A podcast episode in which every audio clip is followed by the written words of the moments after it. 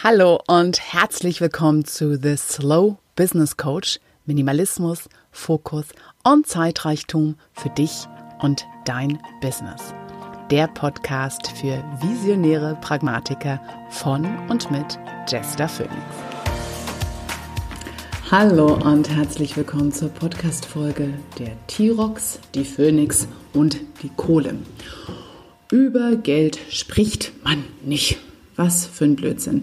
Wir tun es eigentlich die ganze Zeit und reden dabei meist eigentlich über was anderes stellvertretend. Und über ein ganz bestimmtes Geld habe ich schon ganz viel gesprochen, nämlich über das bedingungslose Grundeinkommen, woran ich voll und fest glaube und als unsere Zukunft sehe und auch was ich schon ausprobieren durfte durch einen Gewinn beim Verein Mein Grundeinkommen in 2016. Und ich habe zu diesem Thema schon viele Interviews gegeben. Ich habe auch einige hier in meinem Podcast mit anderen, mit der Gewinnerin Marlene Krassel, als auch mit Michael Bohmeier und Claudia Cornelsen über ihr Buch geführt. Und ich dachte aber, ich würde gern noch mehr sagen. Aber wenn ich interviewt werde, habe ich immer das Gefühl, die Fragen gehen nur bis zur nächsten offensichtlichen Ecke und nicht weiter. Und ich würde gern mal endlich richtig gute Fragen gestellt bekommen. Und dann habe ich mir einfach jemanden hier an die Seite geholt, der richtig gute Fragen stellt. Und zwar Markus Tirok, der Interviewheld, Interviewexperte, hat extra für mich hier zugesagt, mich zu interviewen für meinen ganz eigenen Podcast. Und mehr sage ich gar nicht dazu. Es ist ein Fest geworden an Ideen, an Fragen, an Antworten. Und das hier ist dabei rausgekommen. Viel Spaß. Jester, wir beide machen heute Morgen etwas ganz Verrücktes. Wir reden über Geld, wir reden über dein Geld, wir reden über allgemeines Geld und wir reden vor allen Dingen über das bedingungslose Grundeinkommen. Und um mich auf dieses Thema einzustellen, habe ich, ähm, bin ich zur Bank gegangen und habe mir Scheine geholt. Kannst wow. du hören? Oh ja. Oh ja. Das sind 200, 300, 350 Euro. Und ich muss dir sagen, es ist fast ein, ein unanständiges Gefühl, das Geld irgendwie vors Mikro zu halten und damit irgendwie so angeberisch irgendwie rumzumistern. Redest du eigentlich gerne über Geld? Ähm, ja, weil es dann immer sehr spannend wird. Weil es dann immer weitergeht als nur die erste Frage. Die Leute stocken so ein bisschen, die Leute ähm, werden so, es wird alles so ein bisschen unangenehm und das ist, wo ich, ähm, ich rede, diskutiere gerne, wo es für mich am spannendsten wird und wo ich finde, die spannendsten Gespräche mit entstehen. Das ist eine gute Grundlage für unser Interview, für unser Gespräch. Und ich möchte dir am Anfang drei Fragen stellen, die ich selber ähm, entweder nicht beantworten oder nur widerwillig beantworten würde. Und ich bitte dich um eine kurze Antwort. Mhm. Also erste Frage, kleines Gedankenspiel. Jemand bietet dir Geld an. Du kannst irgendeine Summe sagen, die du haben möchtest und dann bekommst du genau diese Summe. Wie viel nimmst du? Hm, fünf Millionen. Zweite Frage, wie viel Geld verdienst du zurzeit im Monat? Hm, also genau verdienen um die 3000. Dritte Frage, macht Geld glücklich? Ja weil es ruhiger macht. Wunderbar. Ich habe, ähm, danke dir erstmal für deine Offenheit. Ähm, ich habe diese Fragen nicht nur dir gestellt, ich habe diese Fragen auch anderen Leuten gestellt und die Reaktionen waren eigentlich immer so unglaublich, äh, unglaublich, wie sagt man, also große Augen äh, nach dem Motto, Markus, wie kannst du jetzt ernsthaft fragen, wie viel Geld ich im Monat verdiene? Und ich habe eigentlich selten eine Antwort bekommen. Mhm. Ähm, du bist jetzt ganz mutig damit umgegangen. Ja, weil äh, ich diese Fragen schon so oft gestellt bekommen habe. Ja, also im Rahmen des Grundeinkommens, wie viel Geld hast du sonst? Was machst du hier? Und so weiter und so fort, dass sie mich inzwischen, ja, inzwischen nicht mehr umhauen, weil ich inzwischen einfach weiß, sie haben nichts mit mir und meinem persönlichen Wert zu tun. Das sind einfach Dinge wie, welche Schuhgröße hast du? Und die sind auch gerade für hier, die sind gerade für jetzt und die sind eine der vielen Fakten über mich, die mich aber in meinem Wert wieder nach oben, noch nach unten schrauben und dadurch gefühlsmäßig eine ganz andere Lage einfach haben. Können wir aus deiner Antwort jetzt zurückschließen, warum es mir und warum es anderen Leuten schwerfällt, äh, über Geld zu reden, über das eigene Geld, über das eigene Einkommen zu sprechen? Ja, weil ich habe so das Gefühl, ähm, für die meisten hat es einfach, es ist so eingesackt in dieses, äh, in dieses sich widersprechende Grundgefühl, was wir als Gesellschaft haben. Einerseits ist es dieses, ähm, was gut ist, darf kein Geld verlangen. Also gerade als Mensch, als gute Tat, dafür kann ich ja kein Geld nehmen. Das ist ja wohltätig und arm, aber gut. Und das andere, ähm, bist du nichts, hast du nichts. Ja, dass dein Wert sich an dem, was du verdienst, misst, dass umso mehr Geld hast, offensichtlich hast du umso mehr getan, umso besser bist du, nicht nur in deinem Handwerk, sondern sogar bis hin zum als Mensch. Und so hart hast du wohl gearbeitet und umso härter du arbeitest, umso mehr verdienst du. Und das schließt sich dann nicht nur zurück aufs Geld, sondern auch ähm, nicht nur auf die Existenzsicherung, sondern bis hin zur Existenzberechtigung. Es ist für uns alle etwas sehr, sehr Persönliches, wie viel Geld wir haben. Weil egal wie weit unser Kopf ist, gefühlsmäßig sind wir alle da drin irgendwo verhakt. Sage ich jetzt, ich habe zu viel Geld, sieht es aus, na, ich brauche ja keins mehr. Ich verdiene keins mehr. Habe ich zu wenig, sieht es aus, ich habe nicht genug getan. Ich bin nicht genug. Und in diesem Wirrwarr so die Füße ähm, wieder auf den Boden zu kriegen, ist nicht ohne. Und gerade wenn man sich dessen nicht bewusst ist, in was für einem, ähm, mir fällt das deutsche Wort gerade nicht ein, Contradiction, Widerspruch, siehst du, in welchem Widerspruch wir uns emotional da drin vor allem eben auch bewegen. Und ähm, das kann ins Stolpern bringen. Also ganz spannendes Thema, mit dem wir uns ähm, auseinandersetzen sollten, auch wenn wir mit dem Thema Selbstwert und, und den Wert unserer Arbeit quasi beschäftigt sind und zu tun haben. Ich möchte noch mal zu dem ähm, Prozess des, des bedingungslosen Grundeinkommens und deinem Gewinn auch kommen. Du hast äh, vor, ich glaube 2016, hast du für zwölf Monate äh, durch ein Losverfahren das bedingungslose Grundeinkommen gewonnen. Das bedeutete zwölf Monate lang jeden Monat 1000 Euro. Zack, auf aufs Konto. Mhm. Ähm, die naheliegendste Frage, und deswegen möchte ich sie auch stellen, es ist nicht unbedingt die beste Frage, aber es ist die naheliegendste Frage. Was hast du jeden Monat mit 1000 Euro gemacht? Meine ganz normalen Rechnungen gezahlt. Und ich habe ähm, mit diesem Gefühl, dass diese 1000 Euro auf jeden Fall da sind, mir gegönnt, meine Utopie mal auszuprobieren die ich ganz ehrlich gesagt ohne diese sicheren 1000 Euro, die ich auf jeden Fall habe auf dem Konto, und ich muss dazu sagen, ne, also mit 1000 Euro allein kriege ich mich und meine Familie nicht unter im Monat. Aber zu wissen, dass das auf jeden Fall da ist, dachte ich, wann, wenn nicht jetzt? Ich probiere es einfach mal aus, wie es ist, mit einem offenen Preis zu arbeiten. Darüber reden wir gleich. Das finde ich nämlich ein spannendes Experiment, wo du, glaube ich, auch viel nochmal über dieses Thema und über die Berührungsängste von Menschen auch dazu gelernt hast. Ich möchte aber ganz gerne nochmal auf ähm, den Anfang dieser zwölf Monate einsteigen. Ähm, denn sprechen wir über Geld, dann sprechen wir sehr häufig, ich verallgemeinere das jetzt, sehr häufig aus einer Mangelhaltung heraus. Mhm. Ähm, gefühlt sagt man immer, ich habe zu wenig davon. Ob das nun tatsächlich faktisch so stimmt, sei mal dahingestellt. Ähm, betrachten wir so einen Gewinn aus dieser Mangelhaltung heraus, dann kommen wir schnell zu zwei Aussagen. Die eine hast du eben schon getroffen. 1000 Euro reicht ja nicht zum Leben. Und die andere Aussage, zwölf Monate, das ist ja viel zu kurz. Bist du sehr schnell über diese Gedanken gestolpert? Mm, ab zwölf Monate zu kurz, nee, ich hatte ganz andere Gedanken. Mein erster Gedanke war, ich bin ja zu diesem ganzen Grundeinkommen gekommen, weil ich einfach mich in diese Idee verliebt habe. Also ich bin ja als Crowdhörnchen in diese Verlosung reingestolpert und ich muss ganz ehrlich zugeben, ich wusste das am Anfang nicht mal. Ja, also ich wusste nicht mal, dass ich im Lostopf bin, weil das war gar nicht meine Intention zu gewinnen. Crowdhörnchen, das kann man einfach nochmal so als Erklärung dazu Crowdhörnchen die Leute, die Geld spenden, damit dieses Prinzip ausprobiert werden können ähm, und andere das bedingungslose genau. Einkommen gewinnen können. Das heißt, du warst Spenderin. Ich war regelmäßige Spenderin, also bin ich nach wie vor äh, jeden Monat ein fester Betrag. Und damit ist man dann automatisch im Lostopf mit drin.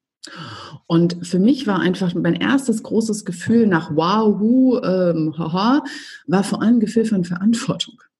Weil mir natürlich sofort klar war, jetzt richten sich alle Blicke, Kameras, Mikrofone in meine Richtung, was ich jetzt damit mache. Und alleine so ähm, aus der Verantwortung der Idee gegenüber war mein erstes Gefühl, boah, jetzt muss ich etwas richtig Tolles machen, um zu zeigen, das ist eine tolle Idee. Und ich funktioniere wirklich so. Ähm, was ich jetzt mir dafür kaufe, das, das war irgendwie nie Thema. Ich weiß, vielleicht bin ich da langweilig.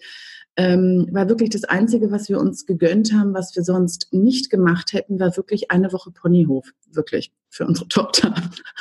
Und alles andere, da ging es wirklich mehr um das, was es einfach heißt und nicht nur diese 1000 Euro zu haben. Das war noch nicht mal der Punkt, sondern das Bedingungslose dahinter. Ähm, eine gemeinsame Freundin und Kollegin von uns, das ist die Claudia Cornelsen aus dem Verein Mein bedingungsloses Grundeinkommen, die hat sich ja auf eine Buchreise gemacht, auf eine Recherchereise und hat mit Gewinnerinnen und Gewinnern gesprochen und stellte in diesen Gesprächen immer fest, dass das bedingungslose Grundeinkommen immer zur rechten Zeit kam. Ähm, äh, sie beschreibt es sehr konkret. Es sind Menschen, die ähm, gerade in großer Not waren, zum Beispiel dann kam es nicht wissen, wie es weiterging, ähm, gesundheitlich sehr eingeschränkt waren und äh, aber trotzdem nicht kündigen konnten und so weiter. Ähm, ging das dir damals auch so? Kam es zur rechten Zeit? Ich glaube, es gibt keinen falschen Zeitpunkt. Also ich könnte, selbst wenn es jetzt kommen würde, ganz viele Gründe finden und sagen, es kommt genau zum rechten Zeitpunkt. Weil was sich damit einfach ergibt, und was damit einfach für Möglichkeiten offen sind oder welche Möglichkeiten es vorher nicht gab. Ich glaube, diese Möglichkeiten und Situationen sind die ganze Zeit da. Deswegen ähm, kann ich die Frage gar nicht äh, dahin führen zu sagen, es war der rechte Zeitpunkt. Ja, es ist immer. Es ist immer der rechte Zeitpunkt, weil was gefühlsmäßig mit dir passiert, dass du plötzlich diese Wahlmöglichkeiten hast, dann fühlt es sich nach dem richtigen Zeitpunkt an. Und das ist sehr spannend. Du hast es eben auch schon angedeutet. Wenn man über den Begriff bedingungsloses Grundeinkommen spricht oder mhm. ihn liest, dann ist die erste Aufmerksamkeit bei den Leuten, die sich vielleicht noch nicht so intensiv mit diesem Thema auseinandergesetzt haben, geht immer auf das Wort Grundeinkommen. Also mhm. auf einen Betrag, auf Geld, auf Regelmäßigkeit, keine Ahnung. Ähm, und du hast aber eben gesagt, es kam gar nicht so sehr auf die Summe drauf an, sondern es kam auf das Bedingungslose an. Ja. Absolut. Was war für dich das Bedingungslose dabei? Das Bedingungslose hat auch mit unserem Menschenwert zu tun. Wir haben ja schon darüber gesprochen.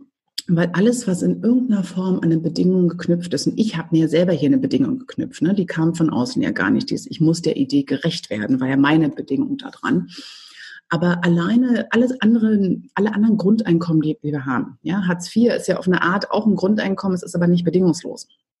Ähm, es gibt Stipendien und so weiter und so fort. Jetzt immer so das Gefühl, oh, ich muss irgendwas tun, ich muss irgendwas sein. Aber dieses Gefühl zu haben, was wir uns als Gesellschaft, finde ich, absolut leisten könnten, hey, wir fangen einfach mal mit diesem Vertrauen an. Wir sitzen alle an diesem Tisch. Und alleine, weil du Teil davon bist, allein weil es dich gibt, hast du das Recht darauf, dass für dein Essen, dein Dach über dem Kopf, deine medizinische Versorgung, deine Kleidung gesorgt ist dass diese Existenzangst raus ist. Das verdienst du als Mensch. Und wenn du das hast, dann guck mal, was dann übrig ist, was du beitragen möchtest. Und diese Umdrehung des Ganzen, nicht erst musst du was leisten, was sein, gut genug sein, dass du es verdienst, existenzangstfrei zu leben, sondern die können wir von Anfang an rausnehmen. Und dieses Vertrauen, ich gebe dir erst etwas, und jetzt schau, was du damit machen kannst. Für mich so viel effektiver, so viel menschlicher ist als Gesellschaft, als Individuum, als alles. Dass das der Punkt ist, wo ich auch immer wieder argumentiere, wenn Leute sagen, na, Grundeinkommen auch für die Reichen. Ja. Ja, weil wir als Gesellschaft, das ist eine Vertrauensfrage. Wie lange hast du gebraucht, um ähm, diese, diese Sichtweise zu bekommen? Denn du hast mir ja gerade eben erzählt, als du das Geld am Anfang bekamst, der erste Impuls war eher so, oh, jetzt muss ich verantwortungsvoll damit umgehen, ähm, jetzt muss ich irgendwie im Sinne eines, keine Ahnung, höheren, größeren, was auch immer, sozialem, mhm. ähm, damit arbeiten. Das ist ja quasi auch eine Bedingung, die du dir erst gegeben hast. Konntest du dich von dieser eigenen Bedingung dann lösen? Und wenn ja, wie lange hast du dafür gebraucht? Ich glaube nicht. Ich glaube, es ist eine, das Ding ist, ich habe diese Bedingung und niemand anderen. Ne?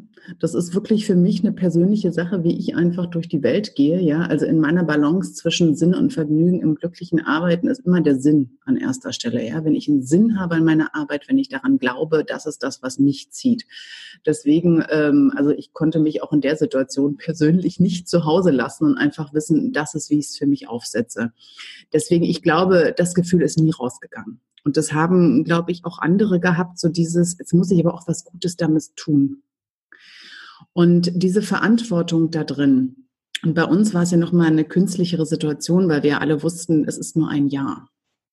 Würden wir es jetzt allgemein öffnen und würden wir von, von Anfang bis Ende wissen, ich lebe, dafür ist gesorgt und ich gucke, was ich jetzt beitragen kann, bin ich mir sicher, dass dieses Gefühl sich irgendwann beruhigt.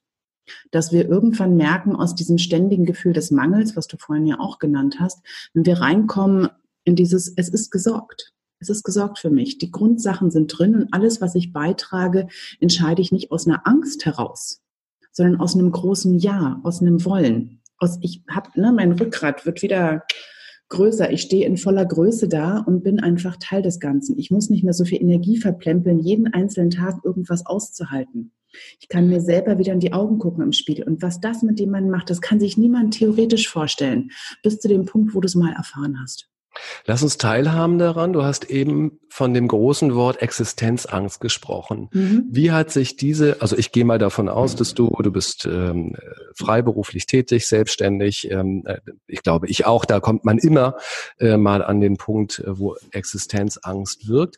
Ähm, wie haben sich diese 1000 Euro mhm. auf die deine Existenzangst ausgewirkt? Ich muss da wieder zurückgehen. Es waren nicht die 1000 Euro. Es war das bedingungslos. Weil die Existenzangst rein rechnerisch, die ist ja von einem Jahr 1000 Euro, lässt die sich nicht aufrechnen. Danach kommt ja noch was. Alles, was du jetzt ne, ausgibst oder nicht, danach kommt ja wieder die, das große schwarze Loch, keine Ahnung. Aber was es auf jeden Fall gemacht hat in diesem Bereich zur Existenzberechtigung, das ein Jahr mal erlebt zu haben, dass es nicht mehr darum geht, komplett an Land schwimmen zu müssen mit allem, was du tust, sondern dass du wirklich dieses Vertrauen ausgesprochen bekommen hast. Hier, wir vertrauen dir, du machst schon das Richtige damit. Ist das, die Angst weniger geworden? Ist die Angst weggegangen? Wie hat sich die Angst verändert? Sie ist anders. Sie ist anders. Sie geht nicht mehr an meinen Selbstwert ran. Sie ist rechnerisch da. Ich gucke ich guck auf die Zahlen, denke, hey, guck mal, du musst darauf achten, die Miete zahlen da, hast du diesen einen, diesen Monat sind es 3000, nächsten Monat gucken wir mal, was es wird. Sie hat, sie ist raus aus diesem Ding, ich bin weniger wert in den Monaten, wo ich weniger verdiene. Und das hatte ich vorher nicht. Und das ist wirklich diese Sache, das einmal erlebt zu haben, dass die Existenzangst komplett raus ist und wirklich für mich, ohne dass ich mir das verdienen musste, sondern allein durch den Gewinn.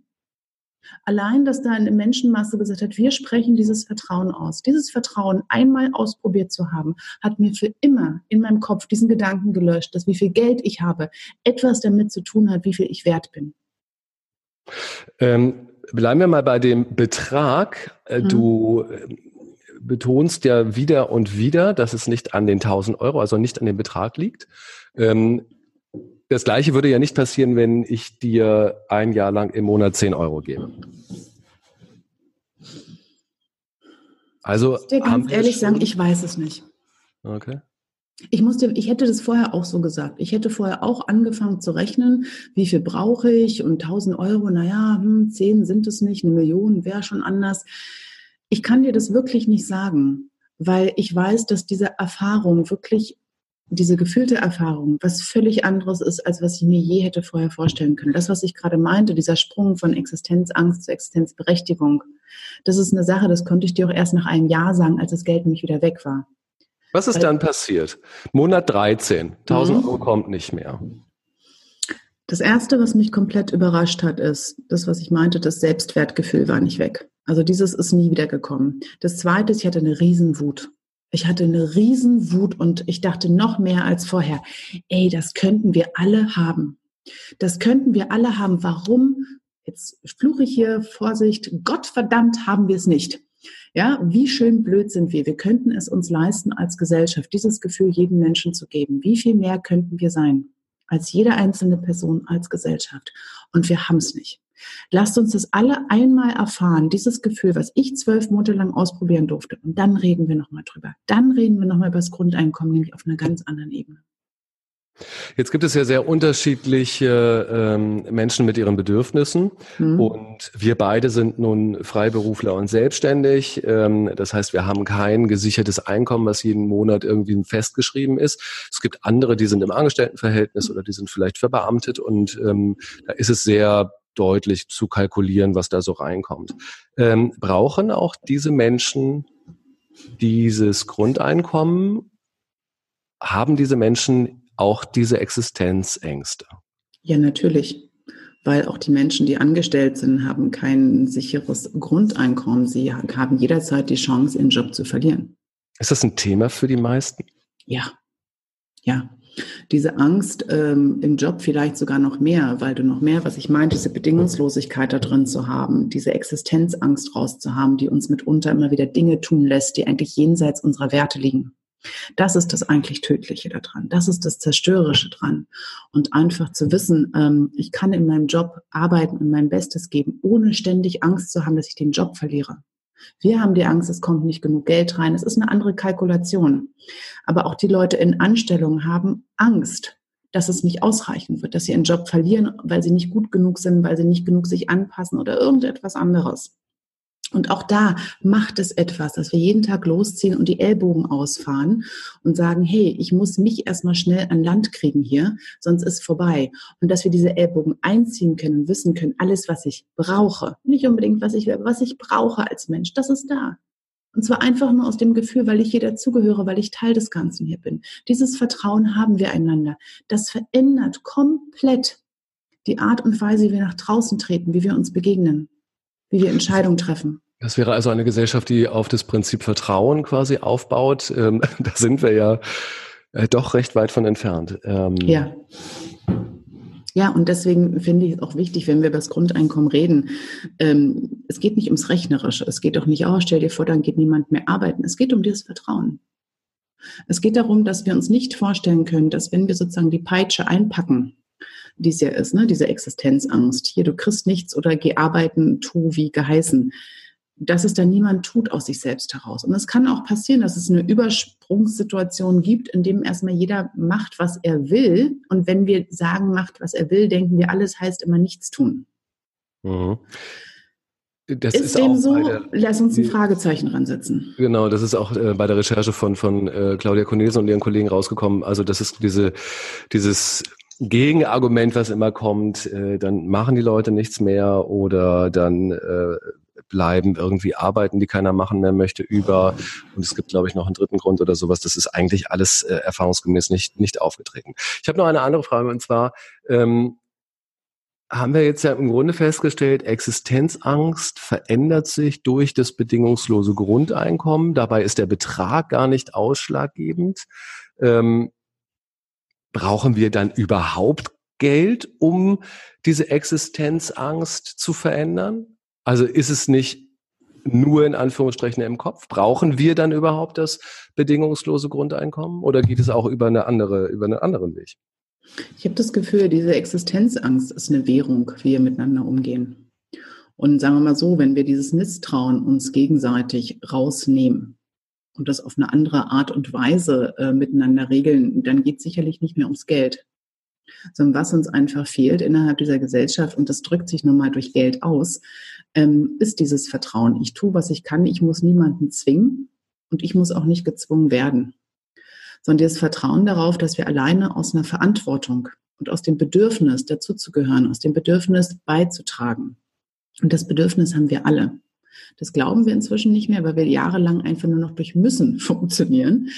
Und dann zu sagen, okay, jetzt lasse ich mal los, dann rennen wir erstmal vielleicht wie, wie kopflose Hühner rum und machen irgendwas, aber irgendwann wird es wieder einpendeln. Wir haben alle ein Bedürfnis danach, beizutragen. Wir haben alle ein Bedürfnis danach, ähm, mit anderen zusammen in Interdependenz zu lesen, zu leben. Und ich glaube, darauf können wir einfach mal vertrauen. Vielleicht bin ich absolut naiv und äh, die absolute Optimistin hier drin, okay, es braucht auch diese, dann bin ich die Verrückte. Optimistin mit den Visionen, es braucht solche, dann ist das meine Rolle hier drin. Aber ja, da stehe ich. Also alleine äh, dadurch, dass man oder dass wir jetzt in diesem Moment darüber reden, das verändert ja sozusagen schon etwas bei dir, bei mir, bei den Zuhörenden, ähm, ob es nun eine Utopie ist oder nicht. Auf jeden Fall werden werden da Gedanken angestoßen und das ist mhm. ja ist ja wahnsinnig ja. wichtig.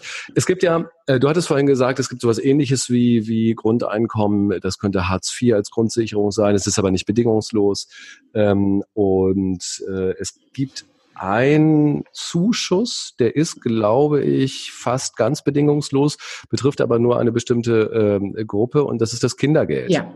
Absolut. Das Kindergeld, ich habe nun selber keine Kinder, sind, hilf mir mal, sind das irgendwie so 300 Euro im Monat oder? Sind 200. 200 Euro im Monat. Mhm. Ähm, das ist so, wird als sehr selbstverständlich, glaube ich, hingenommen. Mhm. Ähm, verändert das Kindergeld bei den Menschen etwas oder wirkt es aus irgendeinem Grunde, dieses Prinzip, über das wir gerade die ganze Zeit mhm. reden, wirkt es beim Kindergeld eigentlich nicht?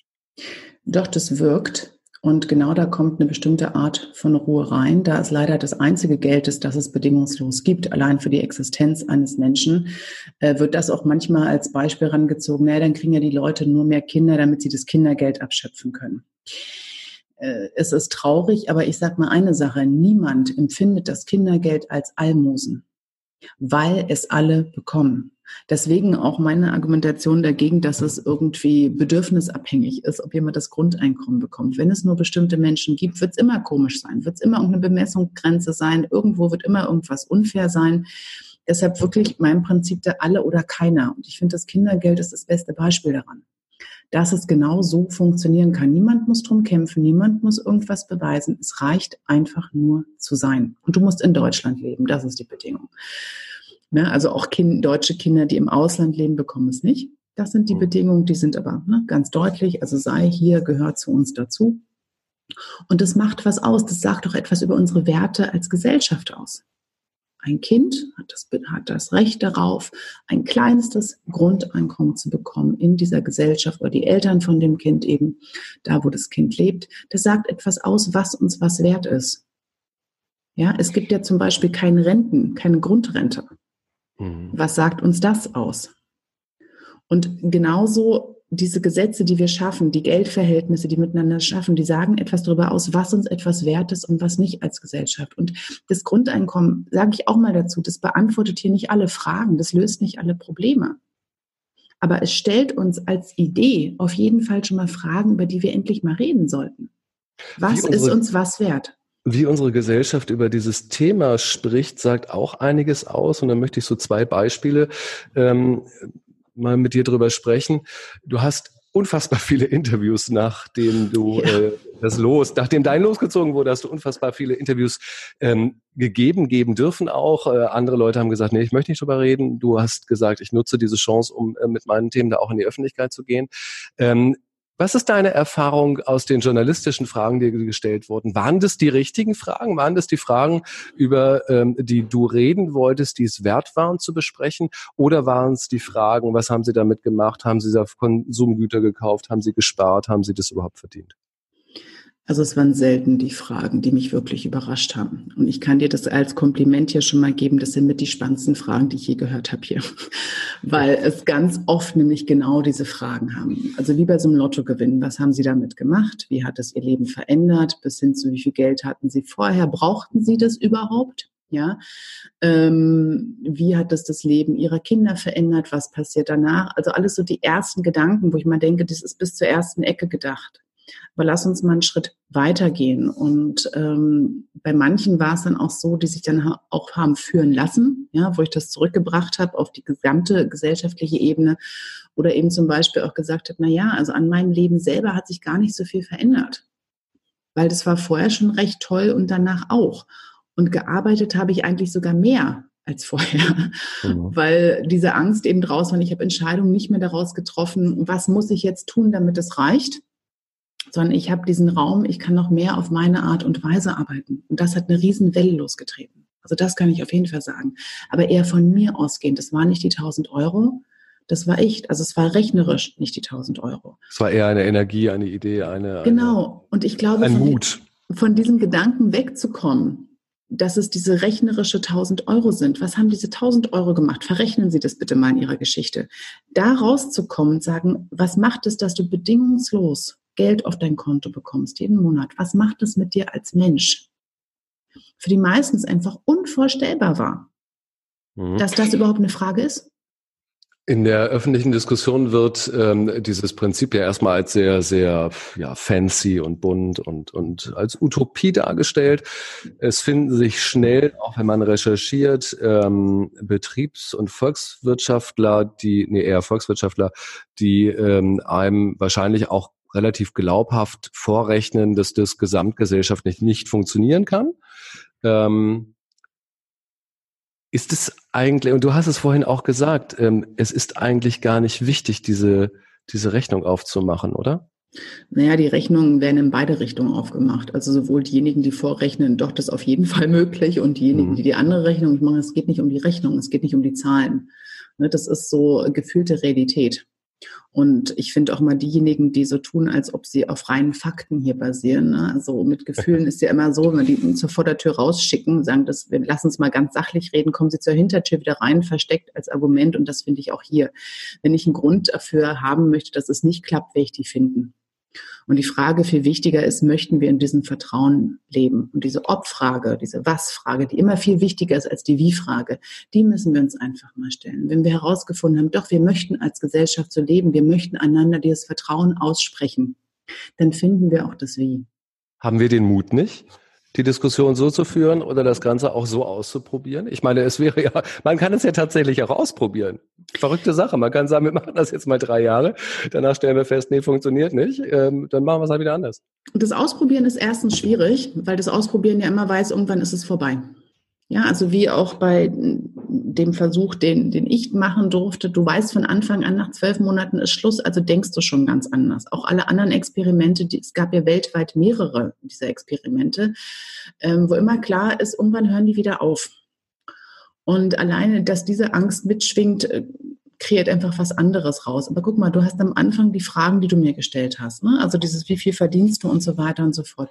Wenn selbst diese Fragen schon so viel Unwohlsein auslösen, es ist doch selbstverständlich, also oder nicht überraschend, dass wenn wir darüber reden, ob wir uns ein Grundeinkommen gegenseitig geben, wie viel, wie emotional durchwässert das ganze Ding ist, dass es umso schwerer ist, da durchzukommen und das eine vom anderen zu unterscheiden. Was ist hier rechnerischer Fakt und was ist meine Angst, dass ich die einzig Blöde bin, die dann noch arbeiten geht und du nicht.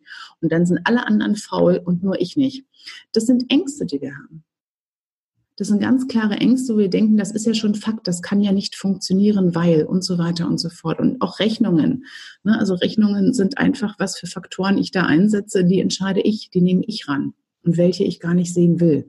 Deswegen äh, finde ich diese Diskussion so wichtig. Rechnerisch ist auch wichtig, ja, aber lass uns lieber erst als Gesellschaft ähm, uns in die Augen schauen und sagen, worum geht es ja eigentlich wirklich? Genau, lass uns da mal über die Defizite nochmal reden. Wir haben ja vorhin schon über so ein Grundgefühl oder so eine Grundannahme gesprochen, die da heißt, gefühlt ist es immer zu wenig. Hat sich dieses Gefühl, was ja nah an der Existenzangst auch dran ist, hat sich dieses Gefühl bei dir in diesen zwölf Monaten verändert? Ich glaube, ich bin da wirklich eine Ausnahme, weil dieses Gefühl von zu wenig, ähm, das ist bei mir schon anders angelegt. Ähm, ich glaube, ich hatte vorher schon das Gefühl, ähm, so zu wenig das Gefühl hatte ich gar nicht. Sondern ich glaube eher so dieses ähm, am Geld reicht. Ich gehöre zu denen, die nicht alle Möglichkeiten haben. Also rede ich mal leiser, bewege ich mich nicht so viel innerhalb der Gesellschaft, weil ich bin ja eine von denen mit weniger Geld. Und es gibt mir auch eine bestimmte Art von Stimme. Und das ist, was ich vorhin meinte mit dem Selbstwert da drin, mit diesem Mitbestimmungsrecht, mit diesem Mitmachrecht. Und wo das zum ersten Mal an der Seite lag und ich so das Gefühl habe, ich kann jetzt Entscheidungen treffen, die ich vorher nicht so treffen konnte und nicht gefühlt so treffen konnte, das macht den großen Unterschied aus. Wie hat sich das auf deine Familie ausgewirkt? Ihr war zu dem Zeitpunkt ein, ein ähm, vierköpfige Familie. Ähm, du warst die Einzige, die dieses Los, äh, also dessen losgezogen wurde, also ein ähm, unabhängiges Einkommen. Wie hat sich das auf, auf die Familie ausgewirkt? Naja, ein unabhängiges Einkommen hatten wir vorher auch schon. Ich fand es viel spannender. Ähm, Bedingungsloses Einkommen, sorry. Okay, ähm, ich fand es viel spannender, was drumherum so war. Nachbarn, Freunde, Leute, denen ich es erzählt habe. Weil während du das gewinnst, dir ganz gleich klar ist, du bist eine. Die anderen haben es nicht. Also allen anderen, denen du es erzählt hast in meiner Familie, wir hatten es ja dann dadurch. Aber alleine, äh, wenn ich das in Gesprächen bei Menschen immer wieder in den Augen sehen konnte, die ist einerseits freuen sie sich für mich, weil sie mich ja auch mögen und mir Gutes wollen. Und andererseits kommt in ihnen auch diese eigene Existenzangst dran. Und ich will, ne, also so eine Form von Neid auch drin. Oh, das wünsche ich mir ja auch mal. Und nicht aus Böswillen, sondern alleine diesen, aus diesem eigenen Gefühl, es ist nicht genug für mich da. Und in dem Moment, wo ich das nicht hatte, an den eigenen Schmerz erinnert zu werden, es muss gar nicht so sein. Und das haben mir auch andere Gewinnerinnen Gewinner erzählt, dass man plötzlich so eine isolierte Position hat für ein Jahr. Ja, das auch von so einfachen, auch lustig gemeinten Sprüchen, na, du hast ja jetzt. ja, ähm, bis hin zu, ähm, ich habe ja auch ne, dieses Experiment gemacht, offener Preis, und dann haben mir auch viele gesagt, Jester, du hättest nicht sagen sollen, dass du das Grundeinkommen gewonnen hast. Weil für viele war von Anfang an dann gleich drin, na, du hast ja genug. Du gehörst plötzlich nicht mehr zu denen, Geld spielt ja keine Rolle plötzlich mehr bei dir. Du brauchst es nicht, du verdienst es nicht dadurch, ja. Erklär, da uns, mal, äh, mhm. erklär uns bitte mal ganz kurz, was dieses Prinzip offener Preis ähm, zu bedeuten hat, ähm, welche Idee du da hattest, was du da gemacht hast. Also meine ursprüngliche Idee, meine Utopie war, dass ich gerne so arbeiten möchte, dass die Menschen mich bezahlen mit dem, was sie möchten und können und dass das Thema Geld einfach raus ist aus meiner Arbeit, dass ich einfach meine Arbeit tue und dass es eben sich nicht mehr daran bricht, ob jemand mit mir arbeiten möchte oder kann oder nicht, wie viel Geld es braucht dafür. Sondern also ich, ich als. Kunde würde sozusagen selber entscheiden, die Leistung war mir jetzt 100 Euro wert. Genau. Okay. Ganz genau. Und nicht nur Wert, sondern auch was ich habe. So. Ja. Und ähm, ich dachte, ich bin das Hauptobjekt dieses Experiments und dachte mal gucken, wie ich arbeiten kann, ohne dass ich vorher weiß, wie viel ich bekommen werde. Also ne, kommen da bei mir komische Gefühle. Ich habe da die Lupe drauf gesetzt. Ich habe aber sehr schnell gemerkt, dass es nicht nur mit mir was macht. Ja, ich war ja mir bewusst des Ganzen genug, sondern dass es vor allem was mit meinen Klientinnen und Klienten macht. Weil das Thema, was eigentlich in den Hintergrund treten sollte dadurch, plötzlich so zwischen uns stand. Und das hat, glaube ich, alle sehr überrascht auch. Wie sind die damit umgegangen? Wie, was für Reaktionen gab es da? Also von, ähm, das wusste ich bei manchen auch, sagen, Jester ist ja schön und nett ein Experiment, ich zahle dich einfach genau wie vorher, bitte. Ich will damit nichts zu tun haben. Ich will so eine ja, Entscheidung gar nicht treffen. Das war mir auch klar. Ja, also deswegen, das ist ja ganz hemdsärmeliger Umgang, kann man ja machen, ne? Absolut. Ne, das war mir, das wusste ich auch vorher und deshalb habe ich die Preise auch draufgelassen auf der Webseite. Mhm. Ähm, bis hin zu, dass Leute, manchen war es auch genau okay ja, die haben gesagt haben, hier, das ist, was ich gerade zahlen kann und das überweise ich und das war in Ordnung, wir haben super gearbeitet, ähm, bis hin zu denjenigen, die das kurz vorher dann abgesagt haben, weil sie meinten, Jester, ich kann da drauf irgendwie nicht. Also ich würde dir so viel, gerne so viel mehr zahlen. Ich kann dir nur so viel zahlen. Das ist für mich nicht okay. Auch wenn es für dich okay ist, ich, ich kann nicht. Bis hin zu, äh, was für mich sozusagen, glaube ich, am beeindruckendsten war, also jetzt in Anführungsstrichen, war, dass ähm, eine Klientin mitten im Coaching, ich mache ja auch Walk-and-Talk-Coaching hier am Müggelsee, stehen geblieben ist meinte, Jester, kann ich dir bitte einfach den vollen Preis zahlen? Weil ich denke an nichts anderes die ganze Zeit hier. Ich kann mich überhaupt nicht konzentrieren. Ich will einfach Ruhe haben endlich. Und ne, also deshalb auch den vollen Preis. Also eigentlich für das Experiment hätte es gar keinen vollen Preis geben müssen, sondern komplett offen. Es war ja nicht offen.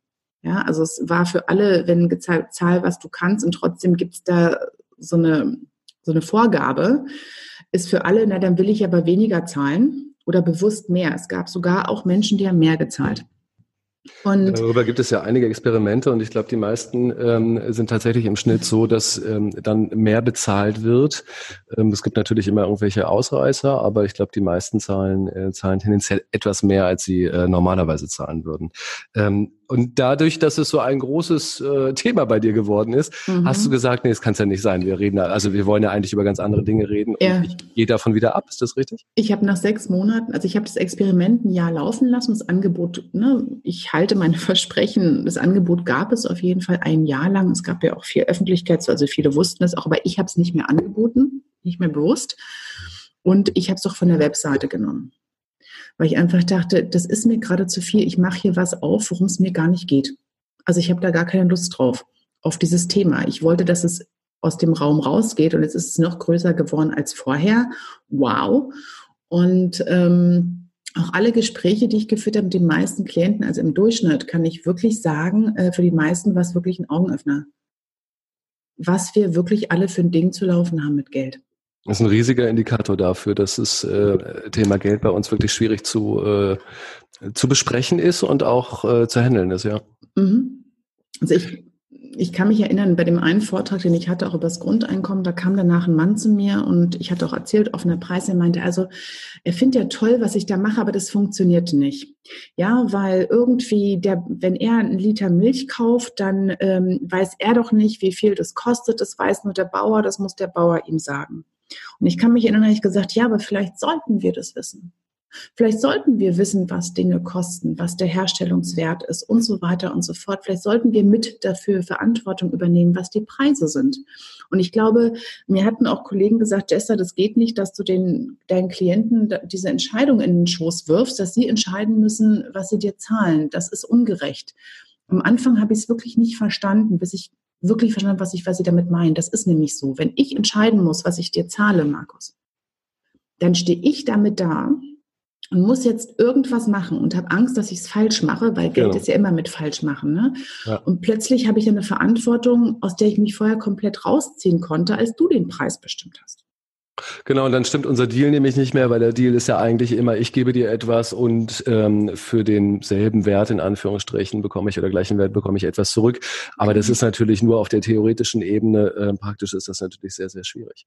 Ja. Ähm, ich gehe jetzt noch mal einen Schritt weiter und, und äh, blicke in die Zukunft vorbei. Das stimmt eigentlich gar nicht. Eigentlich muss ich in die Gegenwart blicken. Ähm, das Thema Lohn, das Thema Geld wird sich doch durch die digitale Revolution, in der wir gerade stecken oder in, die uns gerade äh, beschleunigt, also durch das Thema zum Beispiel künstliche Intelligenz, das wird doch noch mal ganz stark alles verändern, oder? Ja, ich glaube, es ist schon mittendrin im Verändern. Es verändert ja. uns schon. Also lass uns das auch in die Gegenwart holen. Äh, wir sind schon mittendrin. Genau. Und ich glaube, für die meisten, ähm, es ist nicht die digitale Revolution, kommt ja nicht von irgendwoher, die machen ja wir. Ja, also ich glaube, wir vergessen, wir tun immer so, als wenn es irgendwas ist, was von außen kommt, aber es ist das, was wir uns auch gewünscht haben. Und ähm, wir haben ja schon seit wir Menschen existieren, immer wieder daran gearbeitet, uns die Arbeit zu erleichtern ja, von der Erfindung des Feuers, des Rads, der Elektrizität und jetzt ist es halt Digitalisierung. Und wir haben das eigentlich alles mal angeleiert, um uns das Leben schöner zu machen, einfacher zu machen, uns die Arbeit zu erleichtern. Und jetzt haben wir Angst, dass die Arbeit ganz wegfällt. Und warum? Weil wir dann kein Geld mehr bekommen. Ja, weil unser Verständnis von Arbeit überhaupt nicht mitgewachsen ist. Ja. ja, unser Verständnis von Arbeit hat sich einfach nicht mitentwickelt, weil wir jetzt unsere gesamte Existenzsicherung äh, davon abhängt, dass wir einen Job haben. Also wir müssen Jobs, wir müssen Arbeit weitermachen, damit wir Geld haben. Warum behalten wir nicht das Geld, verteilen es so und lassen die Arbeit gerne mal wirklich stark vereinfacht gesagt jetzt von Robotern machen? Mhm. Ja, warum muss ich schuften, um Geld zu haben, was auch sonst irgendwie da wäre, wenn wir es einfach unter uns verteilen. Und ich glaube, dieses Denken weiterzugehen mit der technischen Entwicklung, die wir hier vorangetrieben haben, unser Verständnis voneinander, unser emotionales Wachstum auch damit, das ist einfach irgendwo unterwegs hängen geblieben. Es verändert uns bereits. Und ich glaube, wir sind gerade wirklich mit dieser ganzen Frage Jobs schaffen, abschaffen und so weiter. Das wird behandelt, als wenn es ein Problem ist dass plötzlich Jobs wegfallen, weil sie nicht mehr notwendig sind. Das ist doch eigentlich was Tolles. Das ist doch eigentlich was Gutes, dass ich das, dass ich die Wäsche nicht mehr mit der Hand waschen muss. Aber ja, nur, in einem, nur in einem System, wo zu sagen, auf der anderen Seite eben auch die Lösung äh, mitgedacht wird oder wir uns äh, äh, Modelle überlegen, wie wir dann eben auch eine, eine genau. Sicherung, eine Grundsicherung ähm, dazu bekommen. Ja, es wird Ganz Zeit, genau. dass es da tatsächlich neue, neue Modelle gibt. Und wir sind wahrscheinlich schon längst ähm, überfällig, uns solche Gedanken ja. zu machen. Ja, auf jeden Fall. Ja, auf eine Art tun wir das ja auch schon. Wir sind ja auch schon so halb mittendrin. Ähm, deshalb meinte ich, es ist kein denkerischer, also das Grundeinkommen von der Idee her ist eigentlich völlig logisch, finde ich. Ja, sobald wir uns irgendwie hinsetzen und ich finde, äh, bin auch überzeugt, auch rechnerisch kriegen wir es auf die Reihe. Das emotionale Nachwachsen, das Vertrauen ineinander. In der Zeit, wo so viele Dinge so entfernt sind von der anderen Person neben uns. Das ist die Sache, wo wir ganz groß nachlegen müssen und einfach mal auch unser innovatives Denken, unseren Mut nach vorne zu springen. Es geht gar nicht mehr darum, den Mars oder irgendwen äh, zu erobern, sondern unsere, uns, ja, unser Defizit an Vertrauen ineinander mal wieder ich möchte, zu erobern. Ich möchte unser Gespräch beenden mit einem Tipp und mit zwei weiteren Fragen. Der Tipp ist das Buch, was ich in der Hand halte von Michael Bohmeier und Claudia Cornelsen. Was würdest du tun, wie uns das bedingungslose Grundeinkommen verändert? Ähm, Im Econ Verlag erschienen über äh, 270 Seiten spannende Einblicke ähm, Gespräche mit Menschen äh, wie mit Jester, die ähm, diese Erfahrung machen durfte, ein Jahr lang ein bedingungsloses Grundeinkommen zu bekommen. Und was hat das alles verändert, ähm, wenn man es liest? stolpert man wirklich über, über spannende Geschichten, äh, die man nicht vermutet hat. So, das war mein mhm. Tipp. Und jetzt habe ich noch zwei äh, Fragen an dich, Jester. Was ist heute, zwei Jahre später, von den insgesamt 12.000 Euro bei dir übrig geblieben? Und damit meine ich keine Summe.